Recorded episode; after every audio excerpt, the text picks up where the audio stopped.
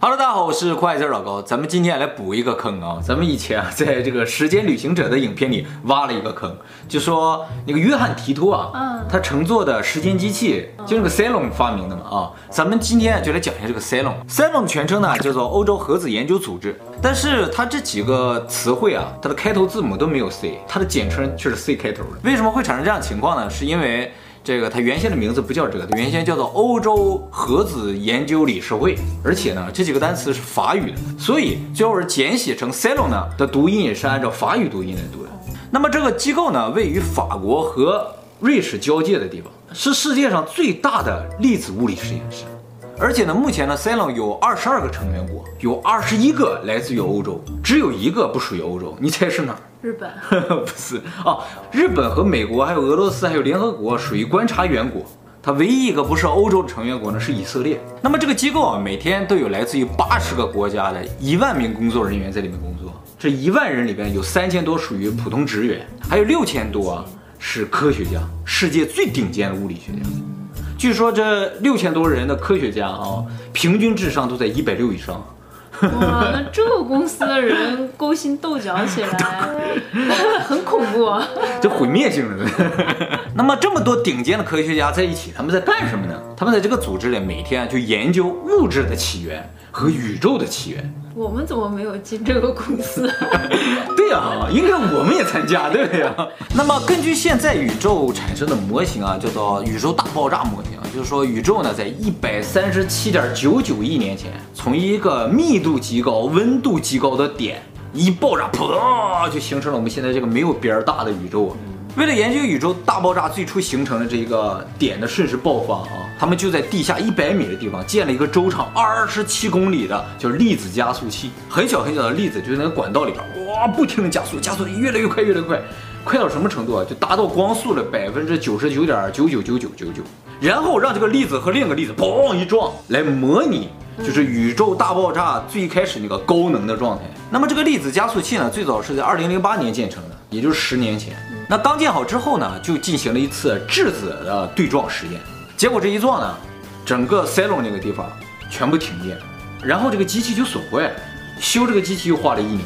那么在二零一二年的时候呢，他们就通过这个对撞实验呢，发现了上帝粒子，叫希格斯玻色子。这个东西呢，是一开始预言有的一个东西，但是呢，始终没有找到。物理界还有预言？物理界都是预言。这个希格斯玻色子为什么叫上帝粒子呢？是因为它可能是所有微粒子的质量的来源。科学家一直搞不明白，就是说物质的这个质量从哪儿来的？比如说质子、中子，它为什么有质量？光子它为什么没有质量？后来呢，经过科学家的推测啊，它有可能呢是一种场，也就是说这些微粒子它原先都是没有质量，都以光速在运作。但是由于希格斯场的存在啊，希格斯场呢就像一个浆糊一样。这些粒子穿过浆糊的时候就被它粘住了，粘住之后它就产生重量。有些粒子会被它粘住，有些不会，像光子就不会被它粘住，所以光子呢就还是以光速在运作。那么质子那些东西被它粘住之后就产生了质量，有了质子，有了中子，就有了原子核，然后再加上电子之后就形成了原子，有了原子就有了分子，有了分子就有了世界万物。也就是说，没有这个希格斯场里边的这个希格斯粒子，就不会有宇宙万物，就不会有物质。塞隆的科学家其实打了个比方，他们当初为什么要打这个比方呢？就是为了跟英国要钱。他们跟撒切尔夫人说，我们要建这个粒子加速器啊，这么大一个工程，要花很多很多的钱。那么这个撒切尔夫人就说，你能不能够用我们政治家能听懂的语言给我们解释一下，我们为什么要找到这个上帝粒子？于是呢，他就给他举了个例子，他就说啊，这个宇宙中的所有的粒子，微粒子啊，它们呢，有的有质量，有的没有质量。但为什么有的有质量，有的没有质量？不知道。我们猜测呢，是因为有什么希格斯粒子的存在，它呢就包围在了原先这些基本粒子的周围，让它产生了质量。就好像什么呢？你是一个大牌明星，你进到一个会场当中的话，所有的狗仔队他们都围着你，对不对？你马上就很难运动了，你就产生很大的质量。但是你如果是个很没有名的人，你到这个会场中，你就很很轻松的可以通过这个会场，不会有人围在你周围。这个玻色子呢，它就是。会围在一些特殊的粒子周围，而这些粒子就像大牌明星一样，啊，我们就找这个东西，啊，于是呢，英国就投了很多的钱，他们就建了这个东西。要叫你是撒切尔夫人，你还是不会投的，是吧？嗯、所以说，在这一点上呢，Cylon 为整个物理界做出了巨大的贡献。那么在二零一三年的时候呢，赛隆的粒子加速器呢进行了一番改造，用了两年时间把它建成了一个更大规模的、能够提供更多能量的这么一个装置，也就能进行更强烈的撞击。万一又撞出来一个宇宙怎么办？哎，对对对对，很多物理学家就说啊，你现在正在模拟宇宙的起源，它真的产生了宇宙起源对吧？是不是？就像当初那一爆啊，就爆成我们现在这么大一个宇宙。提出反对的有好几个名人啊，一个是霍金，霍金就说。这个实验有可能是毁灭性的，打开了地狱之门呢。那么还有呢，就是美国著名的天文学家叫泰森。泰森不仅打拳击，而且呢还是天文学家啊。他就说啊，这个呢有可能毁灭我们的地球，所以这个实验最好不要做。那除此之外呢，还有很多宗教人士提出反对。那么这些宗教人士呢就说，呃，这个实验呢有可能打开了潘多拉的魔盒，啊，这个盒子一旦打开就关不上了。霍金说的差不多。对，霍金说的是地狱之门了。啊，霍金啊是无神论者，但是他居然说地狱，比喻吧，比喻。那么说到这儿，大家也可能感觉出来了，这个实验是相当的危险。那么塞隆他有没有什么防护措施呢？应该有吧。但是哈、啊，就算有防护措施，你产生宇宙级或者是毁灭地球级的这种爆发的话，那有防护措施也没用啊。而且最可怕的是，就是现在主持这个赛隆的实验的科学家，他们也不知道撞击后会怎样。对呀、啊，所以才做实验嘛。对，那么为什么这么危险的实验，赛隆还要做呢？是吧？从表面上看，赛隆给出的答案只有一个，就是我们为了探究宇宙的起源，就是不爆炸一次肯定是不行的。对你的投资方，对你的金主没办法交代。爆炸了就真的没办法交代了。其实赛隆一直有发表一些这个他们找到了什么东西这种论文啊，就像有一次他们说找到了比光子更快的这种粒子，它的速度比光速更快。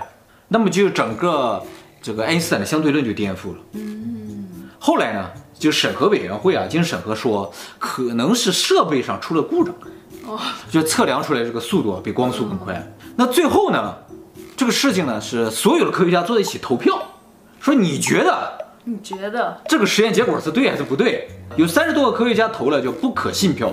啊，于是主持这个实验的首席科学家就引咎辞职了。而且我觉得很奇怪的是啊，就是他们这个对于结果准不准确，通过投票，你重新再做一遍不就完了吗？像村委会似的。对啊，就是大部分人认为这个不对，那就不对了；大部分人认为对就对了。嗯，因为已经是世界顶尖的科学家，怎么这么不严谨呢？那么还有一个特别诡异的事情啊，就是在这个 salon 的入口的地方啊，放了这么一个铜的雕像啊，这个神呢是印度教的一个神，哦，叫湿婆。湿婆，印度教啊有三大神：梵天、湿婆、毗湿奴。不是史努比，不是史努比。那么这三个神呢，分别代表创造、维护和毁灭。这个湿婆啊，代表毁灭，哎，他是毁灭之神。毁灭还有神啊？哎，就是在印度教里面，这三个神呢就是循环的，他负责毁灭，然后呢那个梵天呢负责创造，然后那个毗湿奴啊，啊不是毗湿奴，毗湿奴啊是负责维护的。他下面踩着一个小孩吗？对，踩了一个人吧，而且啊，这个雕像他在跳舞哎，嗯，他跳的这个舞啊叫做毁灭之舞。那为什么要在赛隆的门口要放一个毁灭之神呢？而且呢，按理来说，赛隆那些科学家应该大部分都是无神论者，既无神论者还居然放了一个宗教的这么一个信物在这儿来，就很奇怪。那么大家注意啊，这个雕像绝非赛隆偶然放在这儿，他们在二零一五年的时候录制了一个广告片，在这个广告片里边啊。他那个赛隆的工作人员就在那个他们那个粒子加速器周围在那跳舞，跳的就是毁灭之舞。他们一定是知道了些什么？肯定是啊，这个宗教学者就说他们肯定是知道了什么啊。那么再一个令人比较费解的呢，就是赛隆它的这个标志啊，很多人说就是好多六嵌套在一起。对，那六六六呢？我在我们以前光明会的影片说了，这是恶魔的象征，也是光明会它的象征啊。所以有些人就觉得赛隆呢背后就是光明会，他们的目的呢就是要操控整个地球，毁灭我们的世界啊。他如果门口直接放个鲁西法，我就觉得更明确了，是吧？那么赛隆研究的东西呢是这么的神秘啊，所以就在赛隆这个地方产生了很多的都市传说啊，反正这周围只要发生了地震呢，发生了特别的天气情况啊，都说塞隆的。